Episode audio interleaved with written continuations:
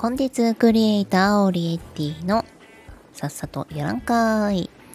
このチャンネルは音声メディア Voicy で約3年パーソナリティをしている私オリエティが子育てや仕事、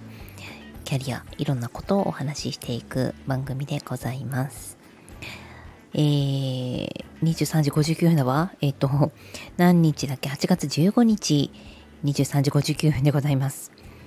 先ほどまで Voicy のパーソナリティ、コミュニティの教科書を出されている川原あずささん、通称あずさんと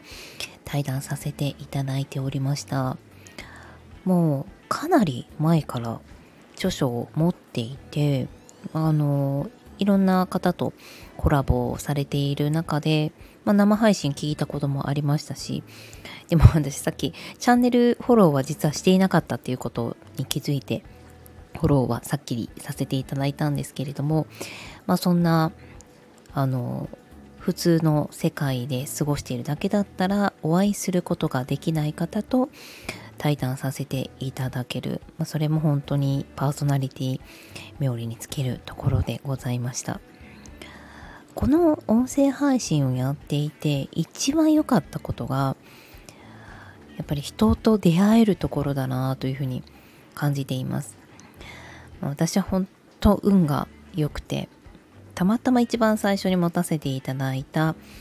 チャンネルが、まあ、持たせていただいたというか自分たちで作ったチャンネルが Voicy の公式チャンネルママズという公式チャンネルからスタートしたママ向けの情報番組だったんですよね。で、最初は月火水木金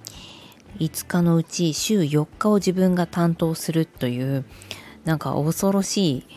恐ろしいぐらい喋っていたなという記憶があるんですけれども、うん、やっぱり仕事でも一番最初の新人の時ってよくわかんないけどがむしゃらにいろいろさせられるっていう名刺を配るとか電話をかける。部活で言うとひたすら壁打ち玉拾いとかあると思うんですけれども時代錯誤的な言い方もする人もいらっしゃると思います。そういう下積みとか意味ないよっていう。でも何かしら鍛えられるっていうのはあると思うんですよね。私はやっぱり、まあ、根性がついたなっていうふうにその時思ってますね。音声配信って自分でこうやって喋るだけなので反応がもらえなかったら本当に孤独ですしてかもそもそもこう部屋の中で自分一人がしゃべるっていう空間がキモいんじゃないですか。普通普通にね。なんですけれどもそれが当たり前になるのはやっぱり相手がそこにいらっしゃる。リスナーのあなたがこうね聞いてくださってるからこうやって普通に喋ってもおかしくないって思える自分ができてくるんですよね。でそれが、まあ、習慣ができたのはまあ、 Voicy、まあ、まずしかり、まあ、他のチャンネルしかりなんですけれども一番最初にとにかく配信をしなければならないというところに身を置けたのが良かったなというふうに思っています。現在は3つのチャンネルを週一応担当で言うと9日担当にはなっていますけれどもまとめて収録をしたり、まあ、対談収録などは事前に撮って、えー、流すものになりますので全く音声を取らない日というのも、まあ、実は存在するようになりました。それでもやっぱりこうコンテンツを常に考えていたりあの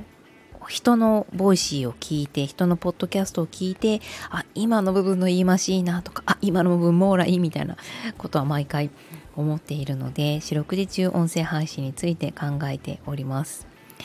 ということで、えー、今日はゆるゆるとね、本題に行きましたけれども、音声配信を続けられたコツは、もうとにかく最初がむしゃらに配信できる、そんな環境に身を置いたことかなというふうに思いました。毎日配信なかなか続かないなと思っている方、あの、フォローしていただいたら私、聞きに行きますので、まあ、実はスタイフやあまり聞く習慣がなくて、まあ、あの3つ4つぐらいしか聞いていないんですけれどもあのちょっと仲良くなっていただける方がいたら嬉しいななんてそろそろ思ってきたので、是非よろしくお願いします。それではまた。